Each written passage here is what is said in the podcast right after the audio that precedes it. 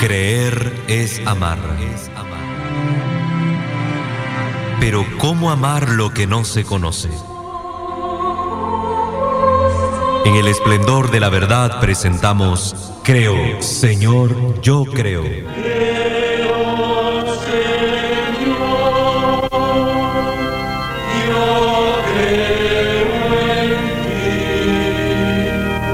Profundicemos en cómo es la vivencia cotidiana de nuestra fe. Escúchanos y conoce más sobre nuestra fe católica.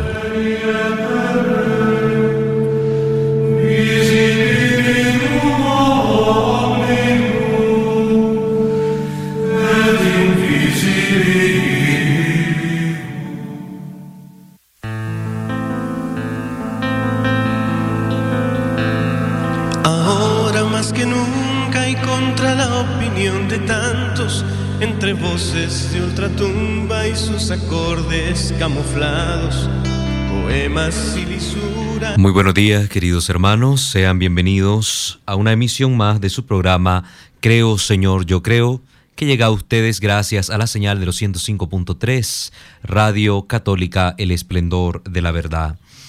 Por la gracia del Señor estamos acá para poder seguir compartiendo estas temáticas tan importantes sobre la Santa Eucaristía, en donde vamos desglosando eh, el contenido de la fe, de la doctrina de la Iglesia Católica respecto a este sacramento de nuestra fe. Vamos pues a comenzar nuestro programa del día de hoy.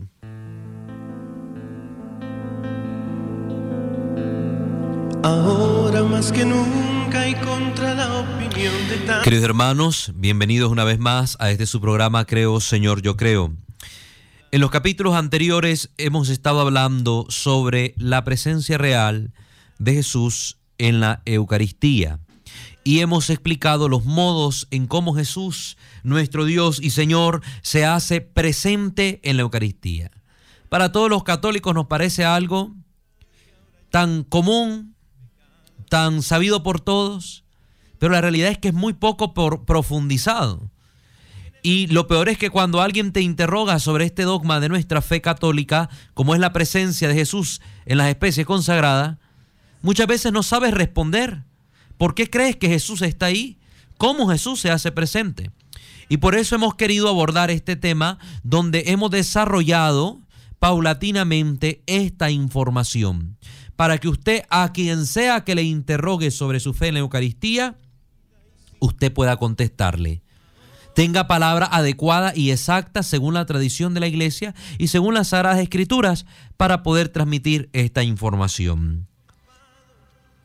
Este es un dogma de fe, como hemos dicho. Recuerden que dogma es una verdad inmutable de la iglesia. El dogma contiene en su esencia una verdad que no puede cambiar. Puede cambiar el accidente del dogma, la, la, manera como se exprese, pero no el contenido del dogma, la enseñanza que transmite la iglesia a través de él. Entonces, es dogma de fe católica que Cristo está presente plena, totalmente, en las especies consagradas del pan y el vino. Con este dogma, recuerden queridos hermanos, se impugna la falsedad de quienes afirman que en las fracciones de la hostia o en la gota del vino consagrado no está ya presente Cristo, puesto que lo que está por, por transustanciación y no de otra manera, se sigue forzosamente antes había sustancia de pan o de vino, hay ahora la sustancia del cuerpo y de la sangre de Cristo. Jesucristo está presente al modo de la presencia de la sustancia. Yo les expliqué que la sustancia es aquello que está debajo, lo que los accidentes ocultan, pero que a la vez los accidentes manifiestan parte de la verdad sustancial. Hay algo ahí, lo que nos permite saber que está Cristo. Y hemos dicho que la sustancia del pan, en el momento en que el sacerdote invoca en la epíclesis al Espíritu Santo, cuando viene el Espíritu Santo sobre el pan y el vino, en ese momento la sustancia del pan y la sustancia del vino cambia. Deja de ser pan y deja de ser vino para ser cuerpo, sangre, alma y divinidad de Cristo, sin que los accidentes cambien. Siempre seguimos viendo el pan, oliendo el pan, sintiendo el sabor a pan, viendo el vino, oliendo el vino y sintiendo el sabor al vino, pero en sustancia ya no son pan y vino, sino Cristo resucitado. Cosa que se evidencia con los milagros eucarísticos que en su momento acá vamos a abordar. Cada una de esas, de esas hostias que nos dan contiene a Cristo. Información que también es bueno conocer, la palabra hostia. ¿Qué significa la palabra hostia? ver, todos los católicos hablan de la hostia, la hostia aquí, la hostia allá, pero ¿qué es la hostia? ¿Qué es hostia? Hostia viene del término hostis, que significa víctima, pero no cualquier víctima, sino la víctima de un proceso dolorosísimo, muy cruento, que, que está lleno de violencia, que está lleno de maltratos. Entonces, hostia significa víctima de una gran violencia. Entonces nosotros recibimos la hostia a Cristo, que es la víctima del Padre que se ofrenda para la salvación del mundo entero y redimir a todos los hombres. Entonces eso significa la palabra hostia. Es para que ya manejemos esa terminología. Vamos a ir pues a una pausa a la primera pausa de nuestro programa para luego continuar abordando la información de esta importante temática. Vamos a la pausa y regresamos.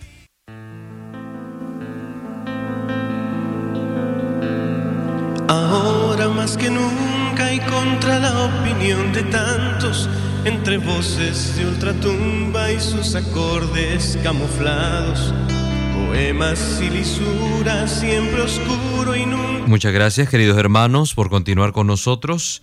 Estamos acá en su programa Creo, Señor, yo creo. Y estamos hablando siempre sobre el tema de la presencia de Cristo en los, en los dones presentados en el altar. Una presencia que hemos explicado en nuestra fe católica se da por la transubstanciación. Ese cambio de sustancia, transcambio, ¿verdad? Cambio de sustancia, transubstanciación, que hemos abordado a profundidad el, el programa del lunes pasado. Jesucristo no se encuentra presente en la hostia al modo de los cuerpos que ocupan una extensión material determinada. Por ejemplo, la mano ocupa un lugar determinado, la cabeza un lugar determinado. No. Jesucristo está presente en la hostia al modo de la sustancia. Esto en latín se dice per modum substantiae. Per modum substantiae. Es decir, que está toda entera en cada parte del lugar. Para que entendamos esto, ¿verdad? Cómo está Cristo presente sustancialmente en cada hostia. Porque muchos piensan, pero ¿cómo puede estar Cristo presente en esta hostia, en aquella hostia? ¿Qué hostia? ¿Será que aquí está un dedo, allá está una mano, allá está un pie, allá está la oreja? No, porque no está presente a modo de los cuerpos. Por eso no se divide de esa forma, sino que está presente a modo de la sustancia, totalmente presente en cada partícula. ¿Cómo es esto? Por ejemplo, la sustancia del agua se encuentra tanto en una pequeña gota como en todo el océano. La sustancia, aquello que está debajo, lo que hace al agua ser agua. Y que en los accidentes se me muestra de manera diferente, como agua dulce, como agua salada, como un río, como un océano, como un lago. Tenemos también otro ejemplo, la sustancia del pan que está tanto en una pequeña migaja del pan como en un pan entero. Tanto el gran pedazo de pan sigue siendo pan como lo es una pequeña migajita de pan. Así pasa. Igual con Cristo. Cristo, porque está presente sustancialmente, está Cristo total en el cielo junto al Padre, pero también está Cristo total y presente en cada una de las hostias que hay consagradas en el mundo entero, porque está presente de modo sustancial de modo sustancial. Entonces Cristo así logra estar en toda la hostia. Por ello, al dividirse la hostia, está Cristo todo en cada uno de los fragmentos de ella, hasta la más pequeña partícula.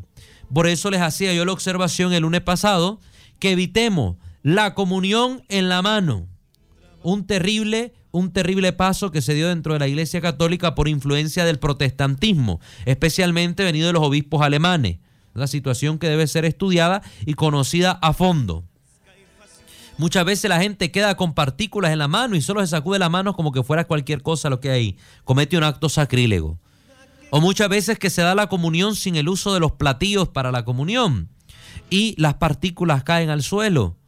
Ahí se está pisoteando el cuerpo sagrado de nuestro Señor Jesucristo y se debe hacer reparación por ese acto de sacrilegio.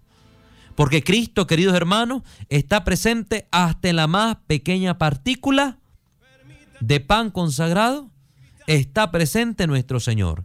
Y de ahí la importancia y vemos el porqué de la purificación al terminar la comunión en la Santa Misa, precisamente porque puede haber alguna partícula en el cáliz o en la patena y el sacerdote lo consume, purifica, purifica el cáliz, purifica la patena, evitando que cualquier partícula del cuerpo de Cristo presente en la hostia o en el vino quede por ahí y pueda cometerse algún sacrilegio.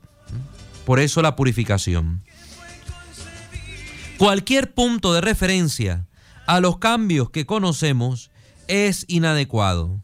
El cambio milagroso de la Eucaristía, es decir, la transustanciación, supera toda y cualquier experiencia. Es un cambio que está más allá de los sentidos. Por eso nunca será descubierto por las ciencias humanas.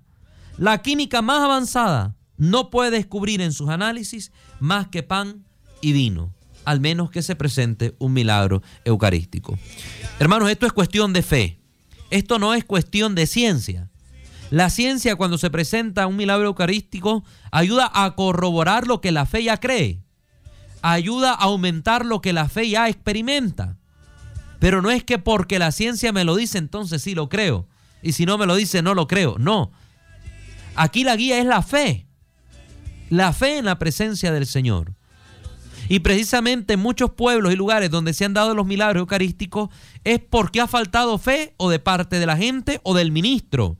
Y Dios permite que aquel milagro se suscite para reavivar, incentivar, encender la llama de la fe que en el corazón de los fieles o el ministro se había venido apagando. Pero no es la ciencia la que nos dice que está Cristo en la hostia, es la fe. Si usted agarra una hostia consagrada y se la lleva a un laboratorio, todo estudio químico que se le realice va a dar por resultado que es pan. Que es pan. Solo los ojos de la fe pueden ver la presencia del Divino Maestro en esa hostia consagrada. En esa hostia consagrada. Y en los milagros que van a ser objeto de nuestro análisis más adelante. Entendamos pues que Cristo está todo entero bajo cada especie. No está únicamente el cuerpo de Cristo bajo la especie del pan, ni únicamente su sangre bajo los accidentes del vino, sino que en cada uno se encuentra Cristo entero. Donde está el cuerpo, concomitantemente se halla la sangre, el alma y la divinidad del Señor.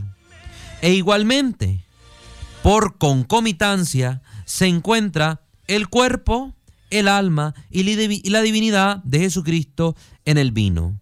Cuando nosotros decimos por concomitancia debemos entender que es una coincidencia deliberada o casual de dos o más factores que producen un mismo efecto. Es decir, hay una coincidencia de dos factores que se están uniendo para producir un mismo efecto.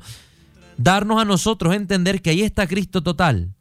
Porque usted ha visto acaso que la sangre ande por fuera del cuerpo. Usted cuando anda caminando, usted anda el cuerpo por aquí, la sangre anda allá aparte. No. No. En el cuerpo circula la sangre. Y la sangre circula dentro de un cuerpo. Por eso ahí donde está la carne está la sangre. Y donde está la sangre está la carne. Es un error pensar que yo no comulgué a Cristo total porque solo me dieron el pan en la misa y no el vino. O es un error pensar que yo no comulgué totalmente a Cristo porque solo me dieron el vino y no el pan. No. Y en esto nos ayudan los milagros eucarísticos. Porque cuando vemos un milagro eucarístico, observamos que la hostia blanca, al convertirse en carne, también sangra. Es decir, el pan donde está el cuerpo de Cristo también está la sangre. ¿Y donde está cuerpo y sangre está alma y divinidad? Y las sangres mismas, cuando esta sangre, este vino se convierte en sangre en los milagros eucarísticos, se forman coágulos con pequeños trozos de carne también. para hacernos ver la presencia real de ambos elementos en cualquiera de las dos sustancias, ya sea la del pan o la del vino. La del pan o la del vino. Así respondemos al error protestante, que como les hacía ver en el programa pasado, suele suscitarse cuando, por ejemplo, un no católico llega a misa por primera vez y ve que en el momento de la comunión solo el Padre se empina la copa. Entonces dice, ve los católicos cómo es que hacen lo que dice el Señor. Si el Señor le dio cuerpo y sangre, pan y vino a los apóstoles y ellos solo comen el pan. Son los curas los que se vuelan el trago de vino, ¿verdad? Y hacen ese reclamo. Pero es porque hay ignorancia en ellos, y una ignorancia comprensible, porque no conocen la doctrina de la fe. Y es lastimoso encontrar esta ignorancia muchas veces hasta en los católicos hasta en los católicos. No, la doctrina nos enseña que si usted comulga el pan, comulga cuerpo, sangre, alma y divinidad. Si usted comulga vino, comulga ambos elementos. El cuerpo y la sangre, junto con el alma y la divinidad. Y si usted comulga bajo las dos especies, pues bendito Dios, porque ciertamente la comunión bajo las dos especies significa de un modo más especial esta realidad que estamos celebrando y viviendo en la misa que es la participación en el cuerpo y la sangre de Cristo. Pero el comulgar bajo una de las dos especies no menoscabe el significado real de lo que nosotros creemos que estamos haciendo. Participar en la unión de Cristo total. Esto tengámoslo clarísimo. Lo recalco muchas veces porque es importante que no se nos olvide. Que no se nos olvide. Jesucristo pues está presente en la Eucaristía con la naturaleza humana, cuerpo y sangre y alma, y la naturaleza divina, divinidad. Pero el alma y la divinidad no están por conversión, sino por simple presencia, debido a la unión hipostática que se da en la persona de Cristo entre su naturaleza humana y su naturaleza divina. Recordemos que en Cristo encontramos estas dos naturalezas una sola persona divina con dos naturalezas, naturaleza humana y naturaleza divina. Corresponde a la naturaleza humana el cuerpo, la sangre y el alma, como todos ustedes lo tienen. Corresponde a la naturaleza divina precisamente este elemento, la divinidad, que en Cristo están unidos sustancialmente, es una unión hipostática entre estas dos naturalezas esta unión en la sola persona de Cristo. No hay dos personas en Cristo, sino una sola persona con dos naturalezas distintas. Y estas dos naturalezas están unidas en Cristo y realmente presentes en la Eucaristía, ¿verdad? Yo comulgo el cuerpo y la sangre de Cristo. Y a la vez en esa hostia están por presencia, ¿verdad? por presencia está el alma y la divinidad de Cristo que no contempla nuestros ojos, ni siquiera en los milagros eucarísticos, pero que la fe nos hace saber, por cierto, que está ahí, este elemento espiritual, el alma y la divinidad de nuestro Señor Jesucristo. Vamos pues a la segunda pausa de nuestro bloque doctrinal y volvemos a nuestro programa.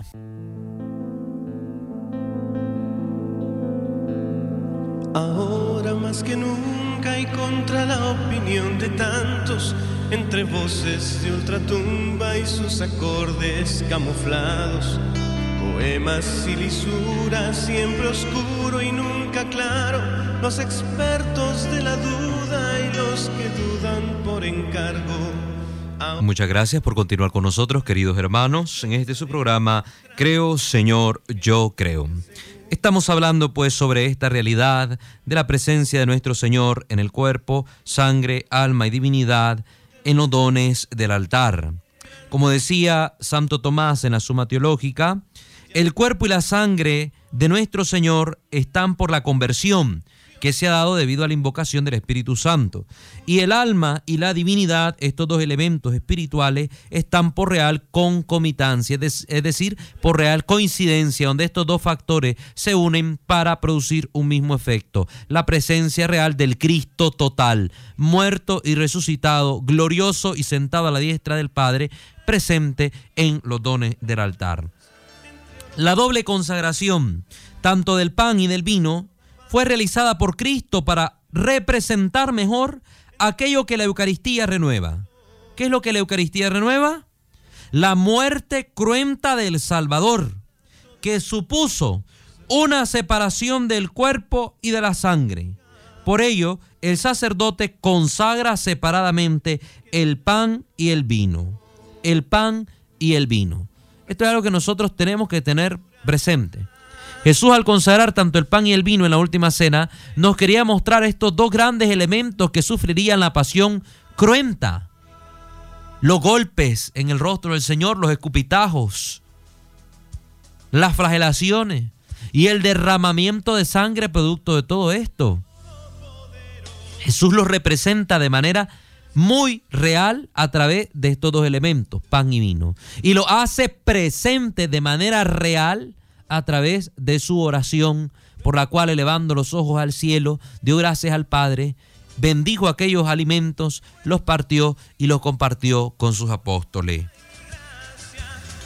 Cristo está realmente presente y nosotros así lo creemos. Esta presencia real de Cristo comienza en el momento de la consagración y dura todo el tiempo que subsistan las especies eucarísticas. Esto está establecido en el Catecismo de la Iglesia Católica en el numeral 1377. Es importante aclarar esto, porque como dijimos en los programas anteriores, en los diversos credos donde hacen la mímica, la mueca, la dramatización de la cena del Señor, creen que Jesús solo está presente inuso, es decir, que solo está presente para el momento de la comunión, como suele suceder con los hermanos luteranos. Por eso no tienen ellos reservas, no tienen sagrarios. ¿Por qué no creen que Jesús esté presente después de la acción de la Santa Cena? Nosotros sí creemos en esa presencia real, porque ha cambiado toda la sustancia del pan. Una vez cambiada esta sustancia, ese cambio es irreversible. Ya no se puede volver atrás ese cambio. Entonces, mientras exista aquella, aquella forma de pan que se nos presente en los accidentes con olor, sabor, sensación, forma de pan, mientras subsistan esos elementos, ahí está presente la sustancia del cuerpo de Cristo. Por eso se conservan todas estas hostias que sobran después de la comunión. Porque sabemos que por el cambio sustancial, mientras esa hostia exista, existirá real y presente Cristo en ese, en ese estado sacramental. En ese estado sacramental. Por eso nosotros tenemos los sagrarios, donde guardamos con celo lo más santísimo de nuestra fe. Lo más santísimo de nuestra fe. Y por eso los servidores del diablo, porque solo los servidores del diablo pueden hacer eso, buscan ultrajar los sagrarios para cometer profanaciones, violentar los sagrarios, que yo recomiendo mucho tenerlo siempre de metal en las comunidades y en todos lados, porque brinda una mejor protección para el cuerpo y la sangre de Cristo.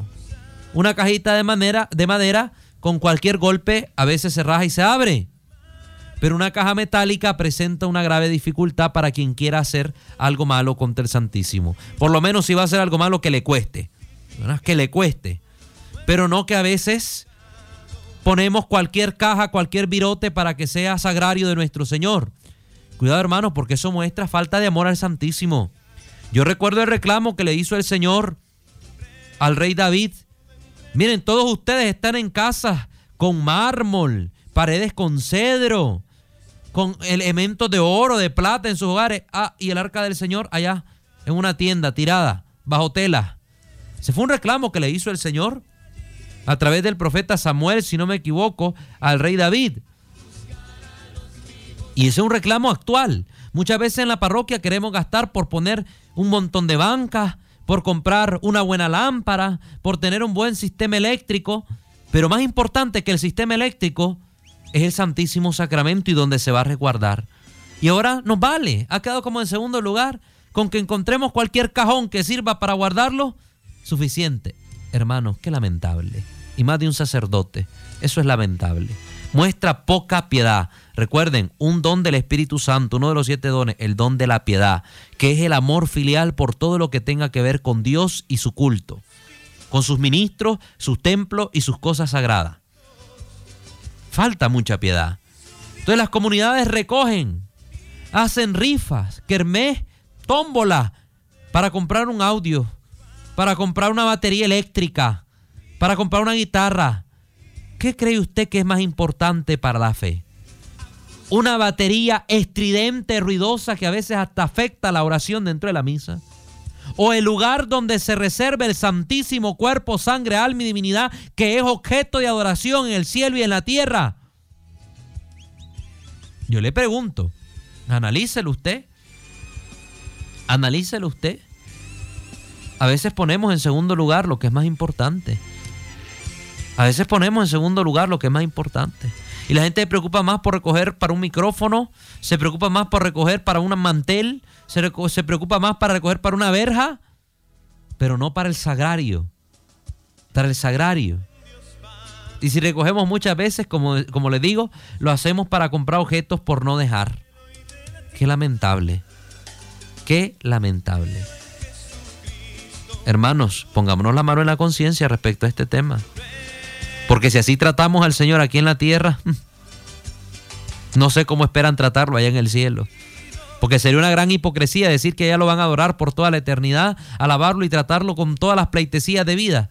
Si aquí en la tierra lo tienen igual, total, al Cristo total, y no le rinde la misma pleitesía.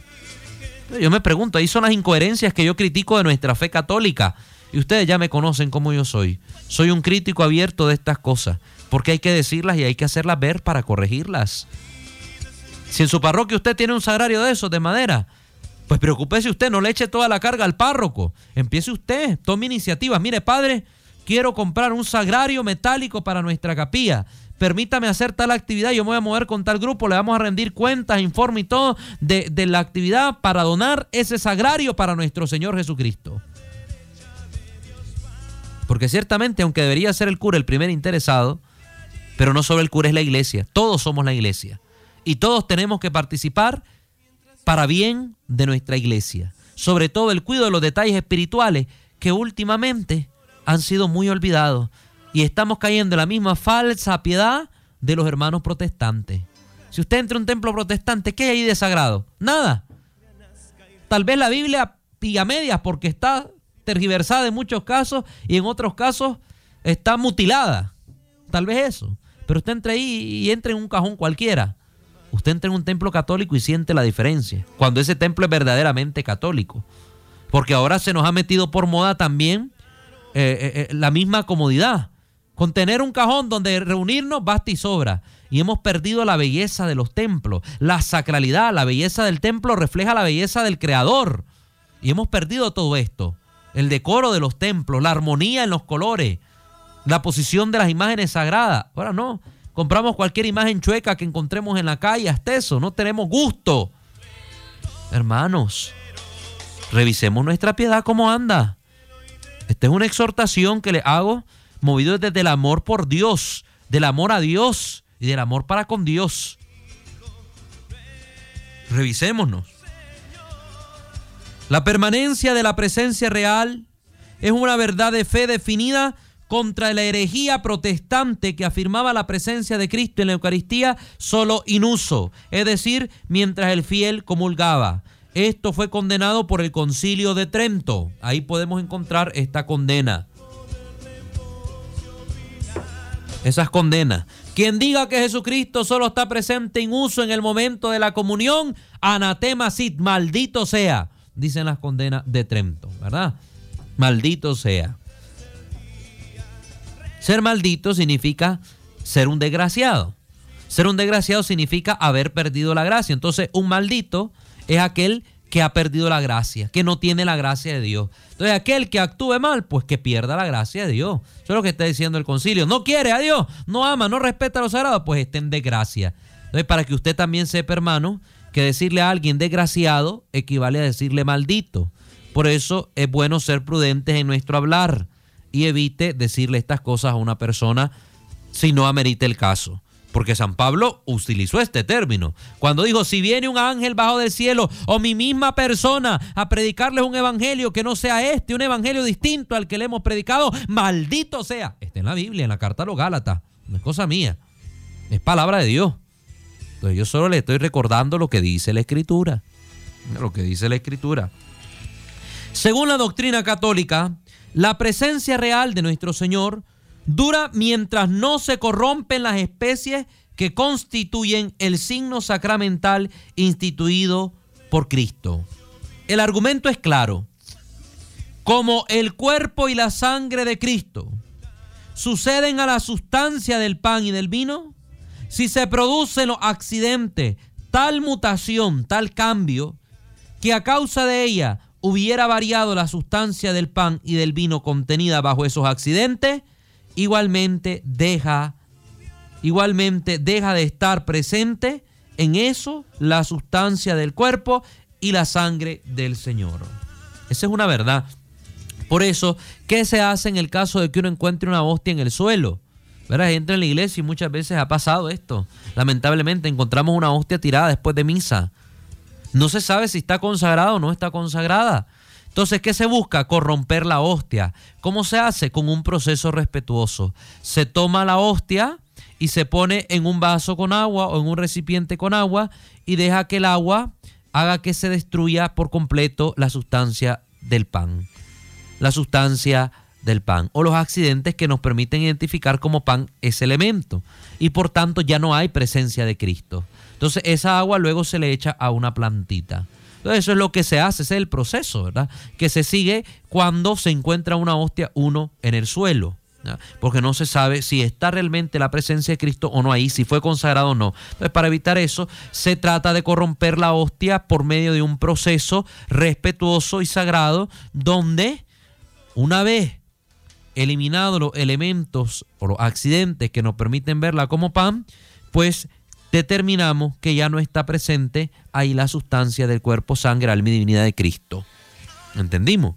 Bueno, vamos a la última pausa de nuestro bloque doctrinal para volver con la parte final del bloque y luego dar lugar a la llamada. Yo he visto que los teléfonos ahí están sonando, sonando. La gente quiere hablar, entonces después del bloque doctrinal le daremos pauta a las personas para que expresen su opinión en el bloque hablando con la gente. Vamos a la pausa y regresamos. Ahora más que nunca y contra la opinión de tantos entre voces de ultratumba y sus acordes. Muy bien, queridos hermanos, gracias por continuar con nosotros. Gracias por continuar con nosotros. Estamos abordando este tema de la presencia real. Una presencia, una presencia que es venerada, adorada por la iglesia en las hostias consagradas que se guardan en los sagrarios. Ya he dicho, procuremos que los sagrarios sean metálicos. Y ahí donde va a haber la reserva del Santísimo, debe haber sagrario, especialmente metálico. No importa si es una capilla privada, no importa si es la capilla de un colegio, no importa si es la capilla de una comunidad rural, no importa si es una capilla personal, no importa si es una capilla en una catedral, donde sea. Si va a haber reserva, debe haber sagrario. Y si va a haber sagrario, procúrese que sea un sagrario digno y seguro para guardar las santas especies eucarísticas. No cualquier caja vieja, medio pintada, en la cual un bandido sin vergüenza de un garrotazo la puede abrir y robarse las sagradas especies para cometer quién sabe qué acto sacrílego y demoníaco que el demonio le está inspirando a realizar contra el Señor presente en el pan. Así que cuidado, hermanos. Y con esto respondo a una duda que había hecho algún hermano por ahí y que me pasaron vía pantalla, ¿verdad? Aquí en la radio. Entonces respondo a eso. En una capilla rural sí debe haber sagrario cuando se erige esa capilla y va a estar la presencia de Jesucristo, ¿verdad? Procurando darle también a la capilla toda la protección conveniente, poniéndole también verjas a la capilla para evitar que algún maleante se introduzca a ella y pueda hacer averías, averías. También aquí es importante ver otro detalle sobre esta presencia real y sustancial de Cristo. Por eso, cuando el sujeto recibe el sacramento, ¿verdad? Cuando el fiel debidamente confesado en estado de gracia y no en pecado mortal, ajuntado y no sé qué otras cosas, así no se recibe al Señor, porque dice, dice la palabra de Dios, quien recibe el cuerpo y la sangre del Señor, quien recibe el cuerpo y la sangre del Señor indignamente comulga su propia condenación. No, sino que cuando el fiel debidamente preparado y en estado de gracia recibe el sacramento, permanecen en su interior la sustancia del cuerpo, sangre, alma y divinidad de Cristo, hasta que los efectos naturales propios de la digestión, los ácidos del estómago, corrompen los accidentes del pan y del vino. Esto se dilata alrededor de unos 10 o 15 minutos. Recuerden el ayuno eucarístico. Mucha gente va a comulgar sin el ayuno eucarístico. Tradicionalmente se observaba el ayuno de tres horas antes de la comunión, no consumir ningún tipo de alimento sólido. Hoy se ha establecido, ¿verdad? Por conociendo ya mejor los procesos del cuerpo, de la digestión, se ha conocido que basta una hora antes. Privarnos una hora antes de alimentos sólidos. Sí podemos tomar líquidos, ¿verdad? Pero privarnos una hora antes de alimentos sólidos, antes de comulgar, para que nuestro estómago reciba, ¿verdad? Reciba solamente el cuerpo, sangre, alma y divinidad de Cristo en él. ¿verdad? No que imagínense, metemos al cuerpo de Cristo y usted acaba de comer un chancho, un pollo, un no sé qué, un hot dog, y todo eso ahí mezclado en el estómago, ahí va a caer Cristo. ¿No les parece irrespetuoso, hermano? Entonces la comunión se hace guardando el debido ayuno eucarístico para recibir el santísimo cuerpo del Señor. Luego, cuando el santísimo entra en ti, hay un espacio de 10 a 15 minutos en que el Señor está dentro de ti. Te vuelves un sagrario viviente. Por ello, es un error irse a meter a la capilla del Santísimo una vez que usted comulgó para hacer oración. Nada tiene que ir a hacer usted a meterse a la capilla del Santísimo si usted en ese momento es el sagrario viviente. Cristo está dentro de usted, usted debe volver a su lugar, arrodillarse y orar, o sentarse y orar estar con Dios. La presencia sustancial de Cristo en el elemento pan y vino desaparece después de 10 o 15 minutos. Pero la presencia espiritual de Cristo estará con usted todo el tiempo que usted quiera. No solo 10 o 15 minutos, todo el tiempo que usted esté en oración y recogimiento. Por eso es importante, hermano, el silencio después de la comunión. Hay coros que, que, como que fuera concierto. Ya terminó la comunión y empiezan hasta un nuevo canto. No, manda la liturgia en el misal, en la ordenación general del misal romano. Respetar los momentos de silencio, sobre todo después de la comunión, para que, habiendo un ambiente propio de recogimiento, el fiel adore a Cristo en su interior. Viva, disfrute esa presencia del Señor por dentro. Y por eso también es un grave error que la gente, terminada la comunión, hay gente que solo espera comulgar y sale en guinda como loco. Es un grave error. Usted lleva a Cristo adentro. Es momento de recogimiento. Por eso una vez San Juan Bosco, cuando una persona, un fiel que él ya tenía visto que siempre comulgaba, salía en guinda, un día mandó al monaguillo con vela en mano, con los cirios en mano, váyanse detrás del hombre. Y lo fueron siguiendo al hombre por la calle. Lo fueron siguiendo al hombre por la calle, iluminándolo con las candelas. Y el hombre al ver aquella cosa se, se ¿y qué les pasa a ustedes? ¿Por qué me persiguen? Y ya le explicaron que San Juan Bosco había mandado que lo siguieran porque el Santísimo iba dentro de él. De 10 a 15 minutos tarda la hostia en disolverse en el estómago. Pero la presencia espiritual de Cristo perdura en usted todo el tiempo que usted quiera que el Señor esté ahí con usted. Ore, recójase, haga silencio. Los sacerdotes dejen un momento de silencio, de pausa para que el fiel disfrute el momento de la comunión.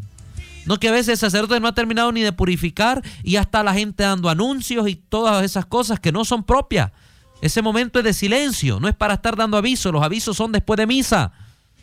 A veces el mismo sacerdote termina de purificar en carrerita y ahí nomás así toremos. No dejan que el fiel se recoja en silencio.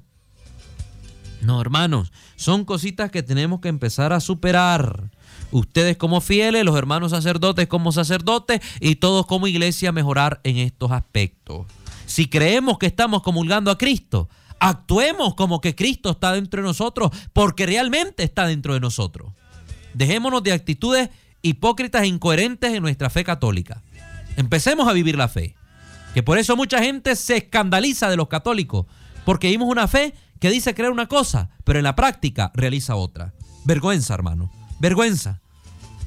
En vista de esa permanencia, es dogma de fe que a la Santísima Eucaristía se le debe el culto de verdadera adoración o culto de la tría, que solo a Dios se le tributa.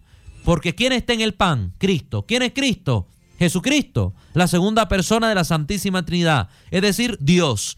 Por eso, a la hostia consagrada se le rinde adoración.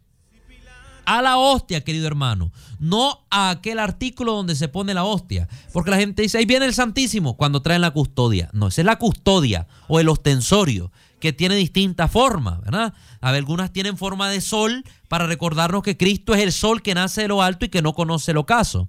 Otras simplemente tienen la forma redonda de la hostia. Otras tienen formas hasta de pequeñas capillas o catedrales, como vemos unas preciosas, ¿verdad? Preciosas custodias en España o en varias otras partes del mundo. Otras custodias tienen forma de cruz para recordarnos que ahí está Cristo, la víctima pascual, inmolada por amor a nosotros. Entonces, la forma de la custodia cambia, pero nosotros no adoramos la custodia. La custodia es un elemento, un artículo religioso, un objeto sagrado en el cual se ostenta, se presenta, se coloca la hostia para ser adorada por los fieles. Es a la hostia consagrada a la que adoramos. Le tributamos el culto de la tría porque es Dios mismo el que está presente. Es el culto que se le rinde a Dios. Esto nos lo recordó precisamente el Concilio de Trento y también podemos profundizar este tema en el Catecismo de la Iglesia Católica, numerales 1378 y 1379. 1378, 1379. Vayamos al catecismo. Recuerden que no puede faltar en una casa católica el catecismo de la iglesia católica. Cuando hay un protestante buena, le vengo a buscar, mire, usted sabe lo que Dios le dice a la Biblia. Sí, hermana, aquí lo sé, pero usted sabe lo que la iglesia católica enseña para que no ande diciendo que somos idólatras, que somos no sé qué, somos... Aquí está el catecismo, tome, léelo. Siéntete. Aquí vamos a hablar del catecismo y le empieza a leer el catecismo. No sea tonto, usted no se deje. Desarme al enemigo que busca engañarlo, como Satanás engañó a Eva. Desarme a la serpiente infernal disfrazada de sectario en ese momento. Y lleve usted al sectario a Dios y a la fe verdadera. Bueno, hermanos, se nos ha acabado el tiempo respecto a este bloque doctrinal. Cerramos este bloque recordándole que todos nuestros programas se suben a nuestras plataformas digitales en YouTube, en YouTube y en Facebook. Creo, Señor, yo creo, así nos encuentran. También este programa tiene su reprise los sábados a las 7 de la mañana por esta misma frecuencia y los domingos a las 8 de la mañana por este Televisión Radio 94.9. Vamos pues a la pausa, les recordamos nuestros números telefónicos para que usted pueda llamarnos después y darnos su opinión. Entonces nuestros números en pantalla para que eh, los que nos están viendo a través del Facebook Live, ahí los tienen, se los hemos colocado, pero también ustedes que nos están escuchando, les dicto los números para que nos pueda llamar y hablar sobre este tema del sagrario, del santísimo, de la presencia real, etcétera, etcétera. Número 2714-0660, 2714-0660, 2713-9940, 2713-9940. También envíenos su WhatsApp al 8830-2384, 8830-2384. Vamos a la pausa y retornamos.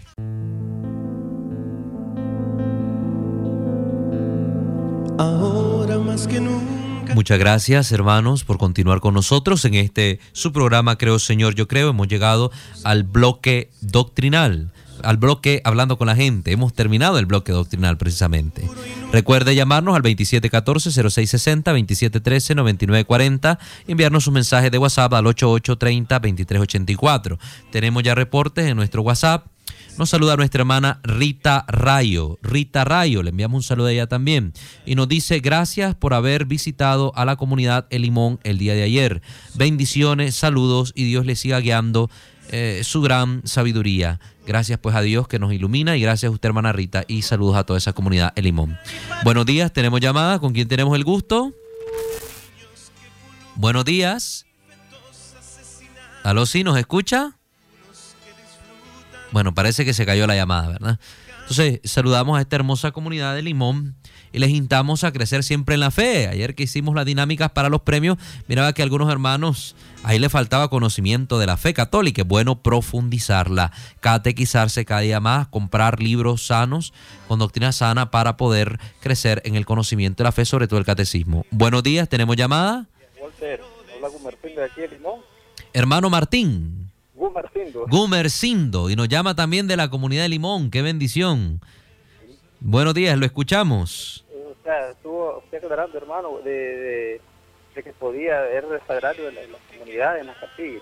Sí. Pero mi pregunta es si pueden mantener el sagrario y solamente para mantener a la- el Santísimo en el momento de la Eucaristía, la misa, o Bueno, se le cayó la llamada. Yo imagino que su pregunta es que si puede estar ahí estable el sagrario para tener siempre al Santísimo. Perfectamente. Todo es que la comunidad empiece a tener una vida activa a nivel espiritual. Porque ¿de qué sirve tener ahí al Santísimo si lo vamos a dejar solo? Si lo vamos a dejar abandonado, todo tirado, no sirve de nada. Es bueno incentivar la fe de la comunidad para que empecemos a asistir, a visitar al Santísimo, por lo menos eh, un, grupo, un día distinto de la semana, un día uno vaya a rezar el rosario y el otro día vaya otro y así, para que el Señor no esté solo, no esté solo. El jueves poder tributar adoración eucarística, aunque no haya custodia, aunque no haya custodia, pero Cristo está ahí en el sagrario, adorarlo. Si el que vamos a adorar es al Señor presente en la hostia, no vamos a adorar la custodia. Entonces son cosas que nosotros tenemos que empezar a trabajar. Trabajemos por reavivar la fe de nuestras comunidades. A que nuestras comunidades crezcan en el conocimiento de la fe católica y desarrollen una vida fervorosa de piedad y amor hacia el Señor, pues lograremos eh, permitir que las comunidades tengan esta vida activa espiritual que nos haga decir vale la pena tener el sagrario en la comunidad. ¿Tenemos llamada? Buenos días, Walter. Se me había acabado la llamada de Gumercindo. Ah, bueno, hermano Gumercindo. Sí, le escuchamos. Era que si el, el sagrario se puede mantener ahí. Y, para- por ejemplo, el día de ayer, que hubo la celebración aquí en la capilla, para eh, mantener ahí el Santísimo durante la, la celebración. O, o los días jueves, o sea, yo como delegado, como ministro, yo pienso que a lo mejor para ese momento se puede mantener ahí en la, en sacristía. No sé qué, qué opinión me da. Sí, siempre es bueno, siempre es bueno tener el sagrario allí con nosotros porque nos permite tener esa cercanía con el Señor que sabemos que está realmente presente en las especies eucarísticas contenidas dentro de él. Pero como le decía, es importante y es recomendable que nosotros empecemos a avivar nuestra vida espiritual, porque de nada sirve tener ahí al Santísimo si vamos a dejarlo solo. No, los delegados de la palabra, los coordinadores de las distintas pastorales tienen una gran misión que llevar adelante para poder despertar la fe católica de un pueblo que no sea católico solo de nombre, sino de un pueblo creyente y orante. Entonces les hacemos esa recomendación, hermano Humercindo. Muy bien. Ha terminado la llamada. Tenemos aquí a otra hermana que no, nos ha- no se nos reporta con su nombre, ¿verdad? Sería bueno escribirle ahí Francisco, que cómo se llama la hermana o el hermano, para saber ¿verdad? quién es y de dónde nos está escribiendo. Nos dice a través de nuestro WhatsApp de la radio. Hola hermano, le felicito. Cuando la hostia no está consagrada y se sumerge en vino consagrado, ¿es lícito la comunión? La comunión es lícita, ¿verdad? Nuestra hermana Heidi de Esteli dice que nos está escribiendo. Es lícita en cuanto a la sangre que recibimos. Por eso cuando se ha practicado esto, que no es lo más correcto, ¿verdad? Que no es lo más correcto, eh, se dice la sangre de Cristo y respondemos amén. Yo les voy a traer el documento respecto a esto, ¿verdad?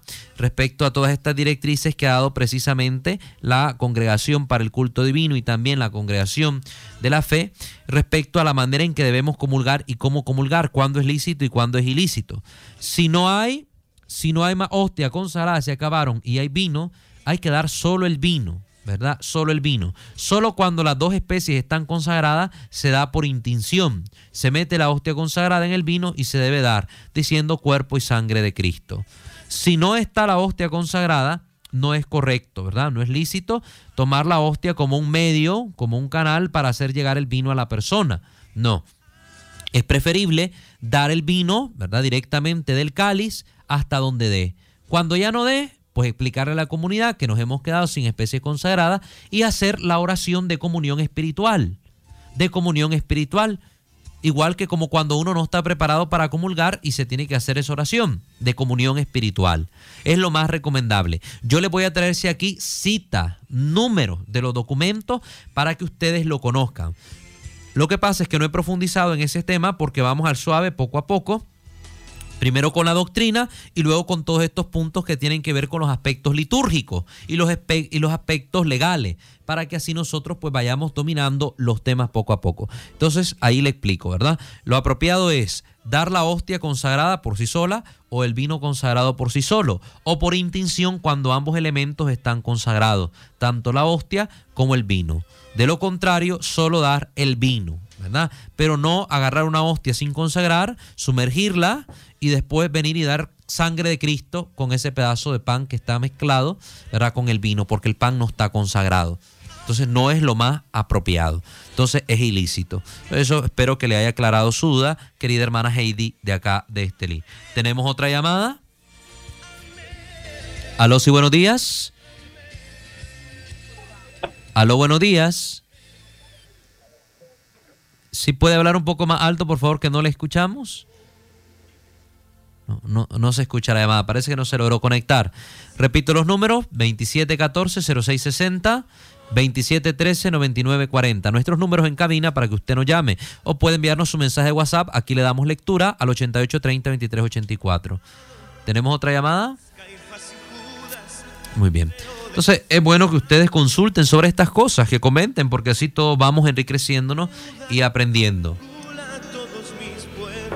Entonces, ¿tenemos llamada? Aló, buenos días. Aló, buenos días. Sí, con Cenelia. Hermana Cenelia. Sí, ¿cómo está, hermano Walter? ¿Cómo está, hermana Cenelia? ¿De dónde nos llama? De la fábrica Naxa. De la fábrica Naxa. Qué alegre que nos estén escuchando de los trabajadores. Saludos a todos sus compañeros de labores. Muchas gracias. Le escuchamos. Sí, yo, lo llamo para hacer un comentario de todo lo que estaba hablando acerca de la Eucaristía. Sí. Para mí la Eucaristía es un eterno presente que no pasa. Sí, así es. Y nosotros los católicos tenemos que vivirlo a, pesar de nuestras limitaciones, de a veces de nuestra frialdad, porque vamos a misa y tal vez ni, estamos en lo que estamos y cuántas cosas. Y yo meditaba en, mi interior. A veces nos hace falta la, la oración contemplativa. Cuando no nos hemos encontrado realmente con Cristo eucarístico, realmente a veces perdemos esa belleza. Tal vez decimos, ven, vamos a misa la misa, la hostia y así, como lo pueden decir los hermanos separados. Sí. Un día, yo sí me relaciono con muchos hermanos separados, un día me dice, ay, esto de misa a mí no me gusta. Entonces, yo como católica, que yo siento que desprecian a Jesucristo, tanto en su palabra como en la Eucaristía, yo digo, no saben lo que se está perdiendo. Entonces, ¿qué es lo que, lo que pasa? Muchos de, de, muchos católicos fríos han salido tantas protestantes cuando no valoramos lo que realmente tenemos que la Santa Eucaristía. Así es. Católico ignorante, futuro protestante, dice el dicho por eso. Así es. Bueno, hermana, yo agradezco su llamada, ¿verdad? Enviándoles saludos a todos sus compañeros de labores. Gracias por estar pendiente. Espero que el programa siempre les sirva para su formación espiritual. Entonces, muchísimas gracias por habernos llamado. Parece que tenemos otra llamada, vamos a ver ahí. Estamos al pendiente, ¿verdad? Porque hay varios hermanos que tienen preguntas al respecto, comentarios que hacer. Y es cierto lo que les digo, vivir una fe auténtica, no hipócrita, no una fe doble, ¿verdad? Donde digamos creer una cosa y practiquemos otra. Buenos días, ¿tenemos llamada? Buenos días. Muy buenos días, hermana. ¿Con quién tenemos el gusto? ¿De dónde nos llama? Del barrio San Elena Mendoza. ¿Y con quién tenemos el gusto? Marta Clelin Rugama. Marta. Sí, Marta Clelin Rugama, del barrio San Elena. Nuestra hermana Marta Rugama. Le escuchamos. Este, bueno, yo llamaba para felicitarlo, pues hoy tengo día libre, pues no trabajé, por eso tuve el honor de escucharlo. Ah, muchísimas gracias. Eh, pues, sí, nosotros como cristianas católicas, ¿verdad? Estamos claros que Jesús está allí y yo he vivido, porque yo cada que yo tenía un problemita en el ovario y yo cada que comulgaba iba y, y me santiguaba mis ovarios con, creyendo en fe que mi Señor me iba a sanar mis ovarios. Yo en mi ultrasonido y mis ovarios están limpios. Alabado sea Jesucristo por ese milagro. Sea Jesús, porque yo un día, yo tomaba el cuerpo del Señor y yo sabía que Él era mi mejor medicina. Así, y hoy ultrasonido y están limpios. Vamos a hablar de esos efectos, precisamente. ¿Cuáles son los efectos de comulgar el cuerpo y la sangre del Señor en el cristiano? Sí. Efectos que muy... eucarístico también, pues tratamos de, vivirlo y de... Esos son temas importantísimos que nos ayudan a crecer. Hoy aprendí lo que significa la palabra hostia. ¿Qué significa? Recuérdeme, hermana, que ya se me olvidó a mí. La palabra hostia, este, cuerpo sacrificado. Víctima de un sacrificio, víctima de violencia. Víctima de violencia, víctima de, Y después ya tengo la oportunidad, llamé a mi hijo y le dije, vení duda, vení escuchar qué significa hostia. Y así pues esos son temas que nos ayudan a crecer a los católicos más y a las personas ¿verdad? que ignoramos lo que está allí presente Jesús yo soy bien devota de Jesús sacramentado. Y yo sé que Bendito Dios, no pierde esa devoción, esa piedad, ese amor. Recuérdele llevar su velita, sus flores, esos actos de piedad que son pequeñas muestras de cariño tan cortas que nosotros podemos hacer eh, comparado con la inmensidad de amor que Él hace con nosotros, ¿verdad? Pues tenemos la dicha de ir los sábados a estar una hora con Él y yo siento que es una hora solita con Él es recomendable hacer hora santa, ¿verdad? Hay distintas, distintos formatos de hora santa que la iglesia nos presenta para acompañar en esos momentos de oración a Jesús sacramentado. Sí, hermano, yo pues llamaba para felicitarlo y pues darle su testimonio. Muchas gracias. precisamente de la Virgen del Carmen, pues tengo cita mañana y ayer me fui a hacer ultrasonido y me dice, la doctora está tan limpio su Amén. Yo solo me acordé de lo que hago cada que comulgo. Así Yo sé que el Señor está allí, lo felicito porque eso nos está ayudando a crecer. le pido oraciones por este servidor, por este programa y la radio. igualmente, como dice que hasta hoy nos escucha, ahí tiene a disposición suyo en, en YouTube, Creo, Señor, yo creo, nuestro canal, donde puede escuchar todos los programas anteriores y, le puede servir a aclarar su duda. Sí, los sábados también, porque como el sábado no trabajo en la mañana y hay reprise entonces sábados a las 7 de la mañana puede escucharnos perfectamente. Le agradecemos, hermana Marta Rugama. Dios me la bendiga y me la guarde y rece por nosotros. Sí. No sé si hay alguna otra llamada, si alguien más va a llamar. Ya estamos casi por cerrar nuestro bloque de Hablando con la Gente. Todavía usted tiene oportunidad. 2714-0660, 2713-9940 o enviarnos un mensajito de WhatsApp 8830-2384. Y así nosotros daremos lectura Enviamos saludos a todos los que se nos han reportado, nuestro hermano Luis Carrillo, nuestra hermana Gloria Martínez, eh, nuestro hermano, nuestra hermana Pati Luna, Carlos Fernando Molina, Michael Chávez, también acá. Acá se nos ha reportado Dania Bravo, Marta Elena, Jesse García, Juni Vázquez, Mari Carmen, ¿verdad? Un saludo, Mari Carmen, hoy día del Carmen para ti. ¿Tenemos otra llamada? Aló, sí, buenos días. Buenos días. ¿Aló? Bueno, tal vez nos llama al otro número. No sé a cuál llamó el hermano o la hermana que, marcó ahorita. ¿Aló? ¿Aló? Buenos días. Sí, buenos días, Walter. ¿Cómo amanece? Muy buenos días. ¿Con quién tenemos el gusto? ¿Dónde nos llama? Con Marta Sequeira, de aquí del Villa Esperanza. Ah, nuestra hermana Marta. Qué alegre, gracias. Qué bueno oírla después de tanto tiempo. Esperando su, mi saludo, que bueno, saludos a usted, hermana Marta Sequeira, ¿verdad? Desde acá de la radio. Así Óigame, Walter. Sí. Solo una preguntita.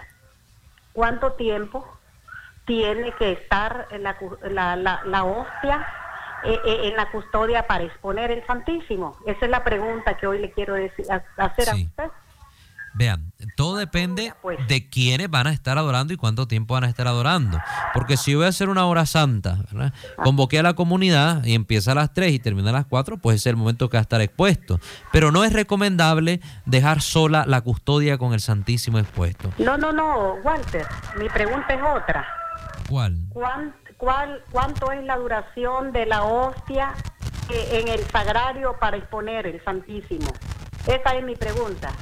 No le, no le comprendo todavía. Es decir, ¿cuánto tiempo dilata en que se corrompa? Ajá, exactamente. ¿Cuánto tiempo?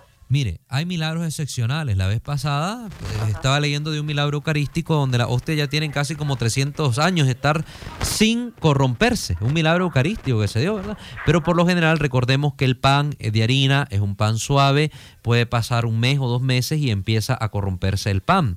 Por eso es recomendable siempre dar en la misa también las hostias que están en el sagrario y reemplazarlas por las que se consagren en esa misa, ¿verdad? Ir haciendo ese reemplazo progresivo para evitar que haya un momento de corrupción de ese pan, porque ese pan puede o enmohecerse, porque recuerden que los accidentes permanecen, aunque esté ahí el cuerpo y la sangre de Cristo, los permanece, permanecen los accidentes, y esos accidentes pueden corromperse. Entonces se, se puede enmohecer, puede incluso engusanarse, han habido casos, y siempre el paso a llevar a cabo es el mismo agarrar esas hostias corrompidas, disolverlas en agua y esa agua echársela a una plantita, ¿verdad? Entonces puede ser un mes, dos meses aproximadamente. Entonces el encargado de velar por eso es el sacerdote.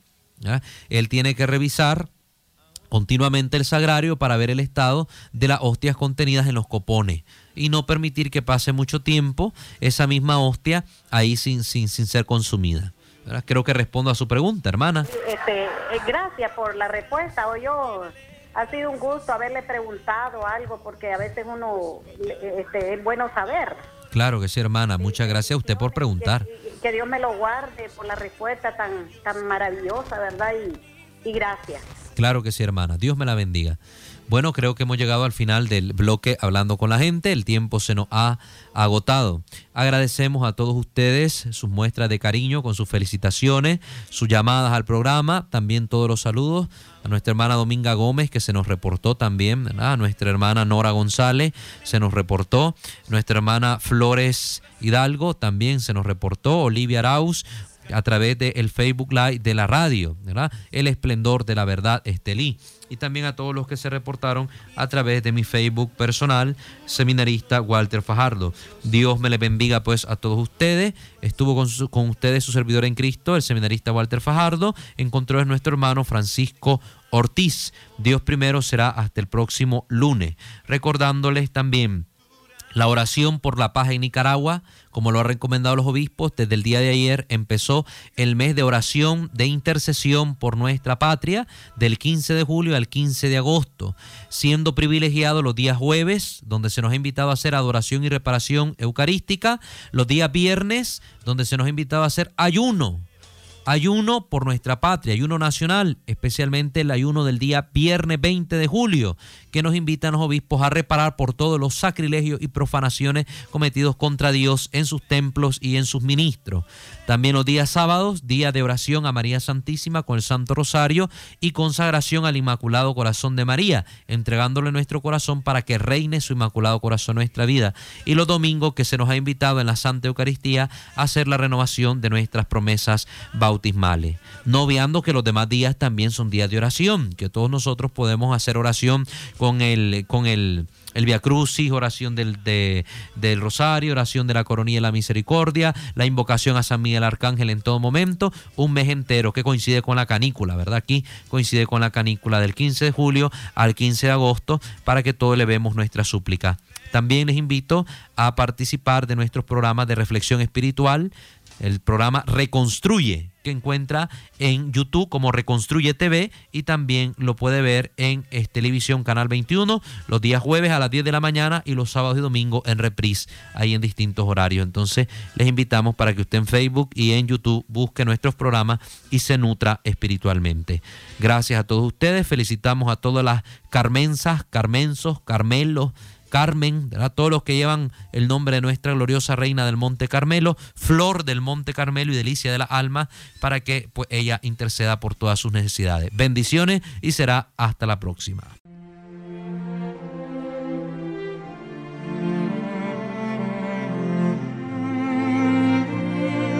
Creer es amar. Pero ¿cómo amar lo que no se conoce? En el esplendor de la verdad hemos presentado Creo, Señor, yo creo.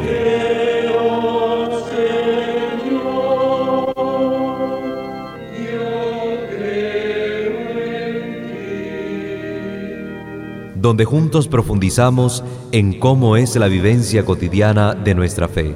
Acompáñanos el próximo lunes a partir de las 10 de la mañana.